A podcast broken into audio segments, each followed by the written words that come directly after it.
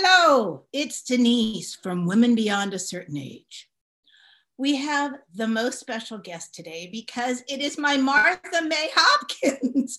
Uh, I don't know when I started calling Martha, when, when I started calling you Martha May, but for some reason I think it, I say it, it's not her name, but people don't need to know that, okay?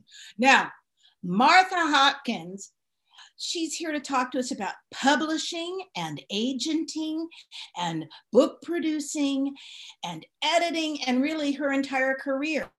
But first, we're going to talk about how we got to know each other. And thank Martha is, by the way, so damn busy all the time. I can't believe I got her to talk to us for 45 minutes or an hour.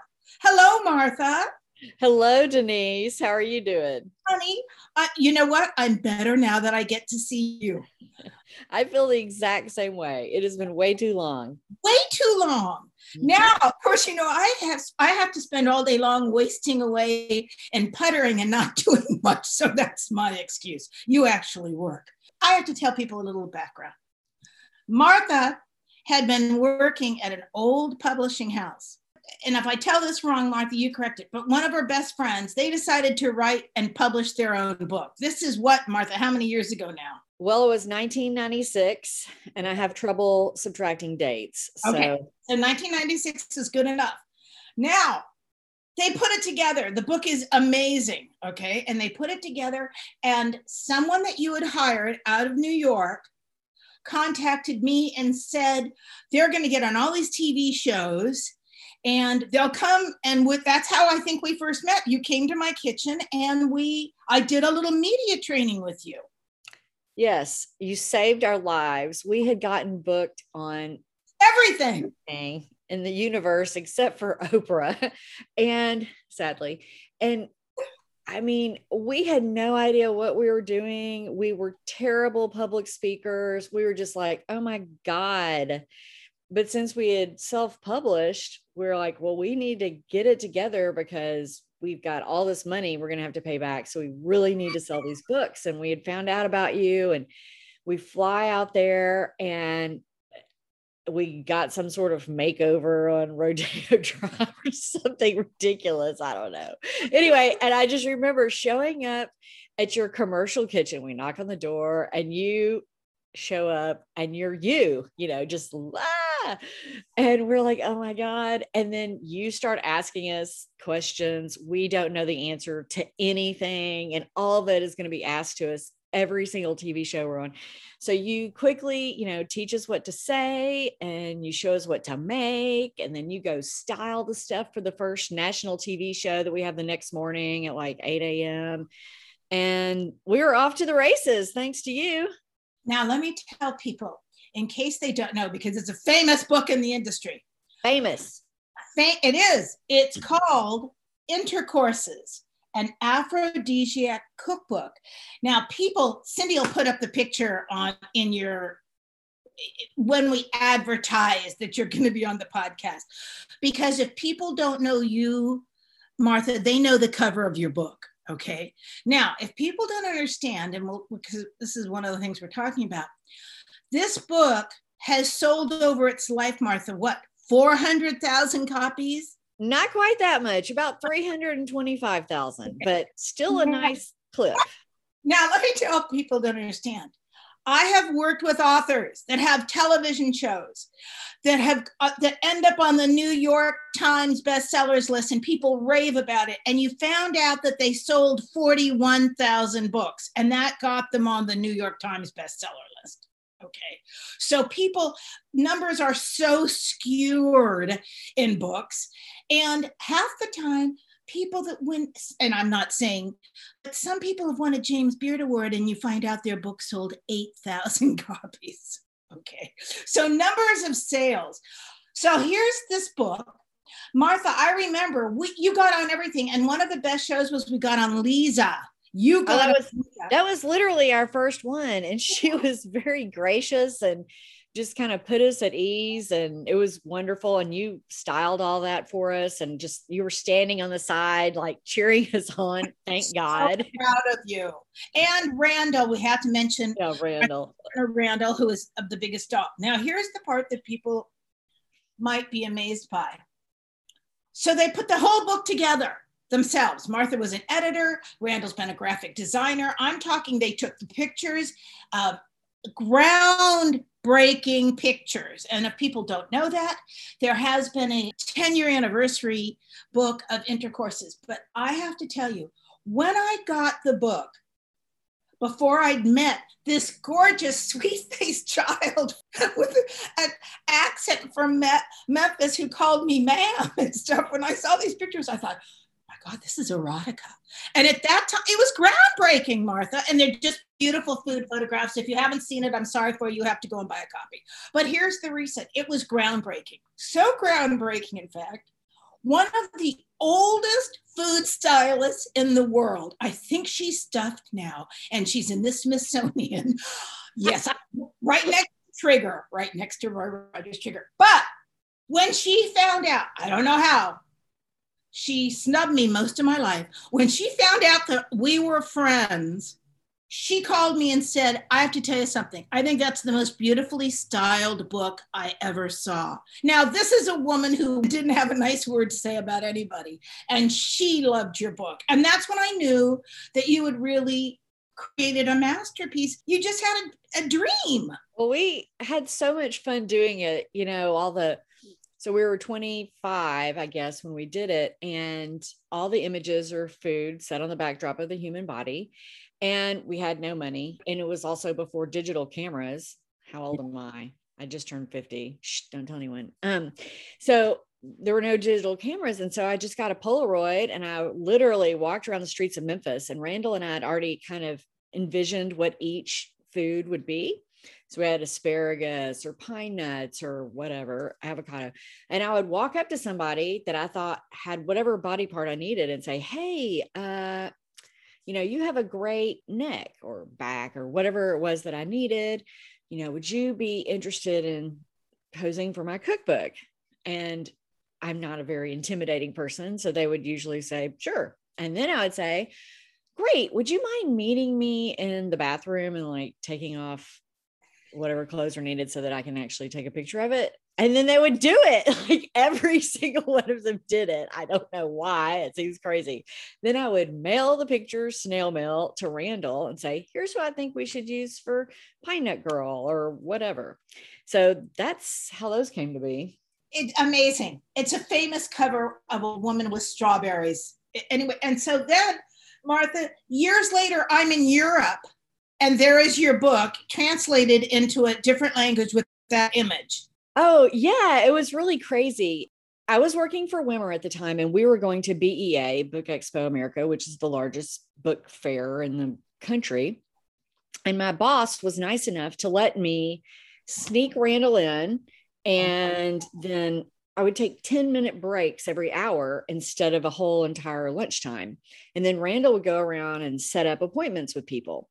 So we were needing a printer, we were needing a distributor for the book trade, we were needing a distributor for the gift trade, and we had created this sort of see-through case that he carried around that had the pictures, you could see it. Anyway, so we go meet with the printer, the Chinese printer that I had hoped to work with. And they had been nice enough to give me prices, even though I didn't really know what I was asking for. Then we showed them the book mock up which the book wasn't even written or anything. We just had about 16 pages mocked up. And they said, Hey, wait a minute. Do you mind if we show this to somebody? And we said, oh, Sure. So they walk away and they come back and they bring the publisher of Hamlyn Octopus, which is a division of Reed Elsevier, which is one of the largest publishers in the world. And they said, We would like to buy the rights to this for England and Australia. And we're like, Oh my God, great Okay, so that was it. We sold it. And then we sold some rights to Germany. We sold a lot of the photography rights to various countries for various things. It was really fun. It was like one of the most exciting days of my life because we got book distribution, we got trade dis- uh, gift distribution, and we sold that book and we landed our printer. It was all just during those couple of days. It was just so exciting. I can't explain it really. Of course it was. One of the things is, Martha, is that it was different it was a new idea. It was something entirely different. Do you remember when you came to dinner at one of my publishers' dinners at IACP? And the president of the publishers' dinner kind of said, Oh, hi, nice. You know, and he was very polite, invited us, was treating all of us. I said, Can I bring my dear friend, Martha Hopkins? And he said, Sure. We all went around the table. And when you introduced who you were, his mouth fell open because everyone in the industry has heard this, you know, heard about how this book sold this many copies. That was one of the funnest nights. I had so much fun. I've had so many fun nights with you, Denise, that it's just we've had some good times. Countable. yeah, the book is a huge success. And you quit your jobs. Yeah. In fact, um, so what happened? I had this job at Wimmer and I lived in Memphis. Randall lived in Waco. We had gone to school there and we were working so hard on it and i did not want to move to waco did not want to move did not want to move. And i kept my apartment and my um, car in memphis and then i went for a temporary stay in waco. And my boss had given me a six week leave of absence the president of the company. And then after the six weeks i didn't go back. And i i wanted to i didn't want to stay in waco for sure but we were just we had a lot going on. The book was working. And so he'd call like every few weeks so when are you coming back? When are you coming back? And i was like oh i'm coming back. I'll be back. I just kept saying that. And then finally after like six months he said are you coming back? And i said yes. And he said you know what? No you're not. You're fired. And I was like, oh my God, thank you so much. Because I just didn't have the guts to do it. But like, I didn't have the guts to just like cut the strings.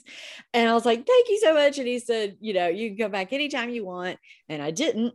But I was always so grateful to him for uh, being encouraging and being accommodating. I was so grateful for him for that. Sometimes, Martha, successful women on this podcast there are prevailing themes. Some of them are it's just that people just would say things like, I got fired from my job. So it made me move on to something else. Do you know what I mean? Yeah. Or or fate intervenes sometimes and takes care of us. So you didn't want to quit your job because you're a smart girl that grew up saying you don't quit a perfectly good job. And then here you struck out and did something which has provided you an entire career for the last 26 years. Yeah. And I will say, I've had a lot of people go, Oh my God, you know, it's so amazing. You sold that, or you're, you're so great, whatever. But it, anyone that says that about themselves, they are just forgetting the role that luck is playing in all of this. We had a good idea and had good timing, and a lot of things came together. We worked very hard. We did all that but you still just have these breaks or you have these people that help you that shouldn't help you that have no reason to help you and they do anyway that's what makes it then happen not everything else that you've done i just that's just something that's super important to me i couldn't agree with you more there are moments i think i know in my life where it's like i i don't want to say say it was god but all of a sudden it's like someone just put their finger down and created a miracle for me. Do you know what I mean? It it may have been a small miracle to someone else, but to me it changed, you know, it made a huge right. difference in my career right. or in my life. That's all. It's totally amazing. Now, so here with the success of the book, I happen to know then you became you guys, you and Randall set up a business Martha uh, and Randall were partners in my book, Do It for Less Parties, meaning they designed it. Martha is the most incredible marketeer. I ended up on QVC. We ended up selling books on QVC. I got a mention in People magazine. I mean, a million different great things came from me from Terrace Partners. Now, Martha, of all the things you've done, I know you've done editing. I know you've done book packaging. I know you've done agenting what do you like doing the best with cookbooks? Mm. That's a tough one um, because I like so many of the components. I mean, I love cookbooks. I have zillions of them. I read them, I cook from them, and I do work with other genres, but I just, I don't know. I, you know, it's fun to come up with a concept and to help an author or publisher or whoever sort of walk through that and shape it into something. I used to get loads of pleasure out of editing. Now, if I need to do it and I sit down and I focus, there's definitely a sense of accomplishment, but it's not really, I'd rather be having coffee and talking about books mm-hmm. than actually editing them at this point. But I have a great appreciation for editing. I think that agenting is fun because again you're you're talking about a book concept from the very very beginning you're really trying to shape it and stay true to the, what's important to the author while also creating a book that will sell yes to publishers and then that will sell to end consumers and i think one thing that's sort of different about what i'm bringing to the table is just that i've gone through this process from the very first idea all the way through distribution and marketing. And so many people are in various silos, like they're in the development part, or they're in the writing and editing, or they're running on working on the art direction, or they're in sales and distribution, or they're in marketing. And so I've had to wear all of those hats multiple times, but definitely for the giant kickoff with my own book that was still in print. And so I have a really big picture sense, and I've always understood that distribution is the most important thing. And literally, no one thinks about that. I don't know why. And there is so much money that is cut out of what you're going to get if you're the either person, the publisher or self publisher, um, by distributors and wholesalers. And that is just such an important part of the picture. And they have to be behind the book or it doesn't work no matter who the publisher is, Random House or whoever. I've learned a lot of this from you, Martha. And this is the part in today's marketplace. I say it all the time to people. When we've helped people, with their books. So we've done the styling. If Cindy and I have done the styling, or we've done, we've helped them flesh out their recipes so they have enough for a book. While I'm working on it, and these are wonderful people, do you know what I mean? And great chefs, and they've got some talent stuff. But inside, I think to myself, they're only going to sell 500 books to their family, to the one maybe 10 on a radio show that they, you know, uh, speak at. But people don't realize how hard it is to sell those books. It is. It is. And there are so many reasons to do a book. And most of the reasons it really shouldn't be to make money. I mean, you can make money, but statistically you won't if you have the means and you want to do a book and a publisher isn't taking you, then self publishing is great. Mm-hmm. Or even if you work with a publisher, they may be giving a really tiny advance, but it may still be worth it for you to do that. I had one client who, an author, and they have a company, and I knew it wasn't really going to sell as a to a regular publisher. And so it went with a publisher that just pays these microscopic advances, just embarrassing. you would never tell anyone. They're just ridiculous, uh, which means there's literally no money for me, but colleague, whatever, I did it.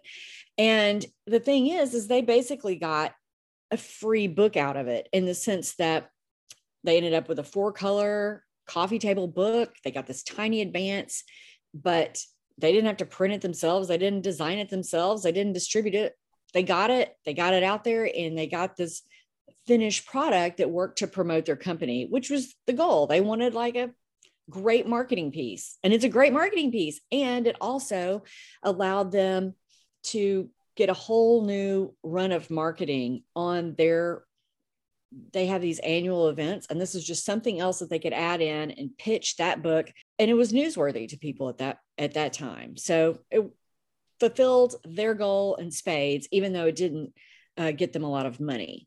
You have brought up a fabulous point that a book, I mean, I always think of books. When I wrote the books that I wrote, I wrote them because, yeah, they gave me credentials, but mostly with all, all the books, what it created for me is I got to travel because people hired me because I'd written books. So I got to see the world. And without those books, I wouldn't have been picked up by the clients that I had. And now when I look back, and now with his books more difficult than ever in some ways to get published, I'm sure that's got to be the question that you're asked.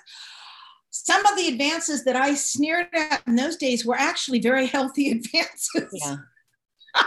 yeah. And I would also encourage people, you know, I understand that it feels good to write a book. some people feel compelled, they've got something to say. I never really had anything to say. I just needed to do something and we came up with our idea. But I've not written really any more books since because I, like I said, I have nothing to say other than what I'm saying on this podcast, I guess. but um, what I would say is so some people feel compelled to do a book some people think it's going to bring validity and it does bring some validity to what you do. But also if you do have a really small advance i mean you have to weigh that out with if it's worth it. You don't have to do a book. It's fine. Is it going to add to what you're trying to accomplish in the bigger picture? Or is it just going to like kill you because you're trying to do your regular job and your blog and raise your kids or whatever, and then do a book on top of that in six months' time, just don't feel like you have to do it. And it won't necessarily close all doors in the future if you turn something down. Martha and I were roommates at IACP. People, I always say it, it's the International Association of Culinary Professionals. Um, cooking teachers are members of IACP. It's always been a networking group. And Martha and I would always meet up at the conference, and Martha and I were roommates. And Martha, one of the things that I always think of is that when people, which you speaking to what you were just saying, people have gotten in this frenzy thinking, if they've been in food for a long time, that they should write a cookbook. Do you know what I mean? And then at ICP, all sorts of people cropped up and i know you know some of them and i mean but i was invited to have drinks with an example of what you're talking about with a publisher because i had written a celebrity book that had done well and they wanted me to kind of cheatingly write that book again for them. Do you see what I'm saying? Almost the same subject matter, change their recipes a little bit.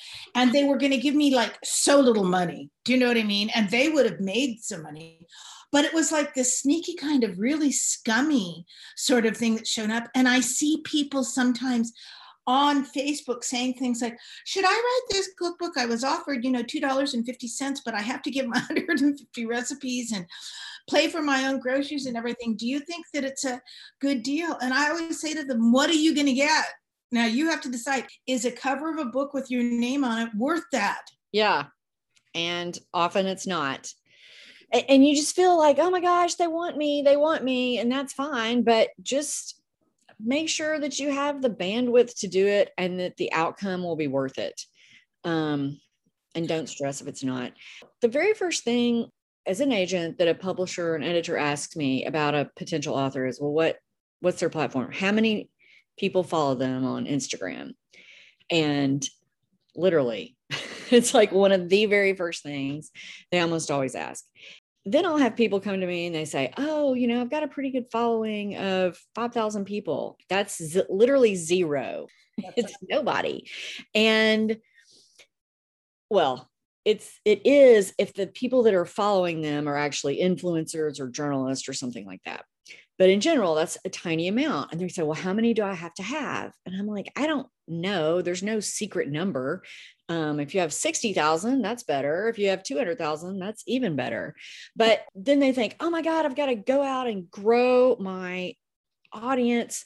Yes, you need to ex- increase your platform, but are you really going to be able to go from 5,000 to 200,000 without, I don't know what form of effort or again, luck of somebody just picking you up and retweeting you or reposting you?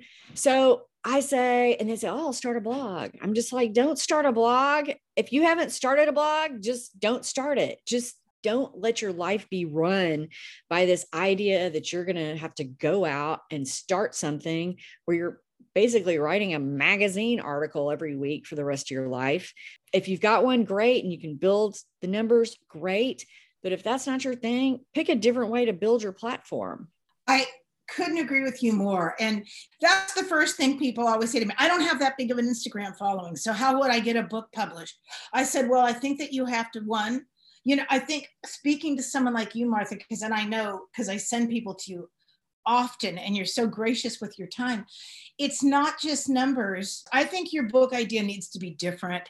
I think you need to set yourself apart. The greatest amount of anything happening right now is TikTok. Oh, yeah. You see it. That's so far removed from me. Do you know what I mean? I've watched one or two of them and they actually made me gag. So I haven't gone back. Somebody took their kitchen counter and put refried beans, smashed down, no plates. Oh, okay, so that's nice. That's a nice visual. then they poured tortilla chops on top of that. Then they poured sauce on top of that. Then they put uh, sprinkles of cheese. I'm talking this is six feet a counter with all this crap on it. And she said, it's a nachos party. And she, with her long fake nails, dug into that with the nacho and ate it. And her, you know, some boyfriend came in who was a, a mess and they ate those nachos. It got like 10 million hits. And people, but I read the comments and it said things like, this is a great idea. And that's why I know that I'm too old. was look at that and think, sanitation is disgusting presentation is disgusting god i hope her dog wasn't sitting on that counter before she started to make the nachos because she looks like the person that would let her dog sit on the counter before yes. she makes the cat walking through it. Yes. And I was just utterly horrified. And I read the other people's comments. People said, "Oh, this is so smart. Oh, this is you don't have to wash the dishes." I mean, people say comments like that, and I think to myself, "Somebody shoot me." Yes, I have seen more than a few of those. It is it is truly stunning. They are not, however, contacting me to be their agent, so guess it's okay. you got that right. Now, I'm wondering, Martha, I want to come back and do a part two with you because you have some valuable information. I'm going to ask you more questions about agenting in particular. And so I need to thank people for listening. If people want to contact Martha, Martha's information will all be on our Facebook pages. And of course, we're on all the places that Cindy has put the podcast, of which she's kind enough to on my phone just gave me a button so i don't even have to pretend. I just hit the button and there's my podcast. Because grandma gets confused with all those different formats. Um, i think i just made that perfectly clear in my tiktok story. So anyway if you want to reach us you contact us at women beyond um, women beyond at icloud.com and we will answer any questions for you. So miss martha we're going to come back in a minute and we're going to call it part two Thank you, Martha. Thank you, Miss Cindy.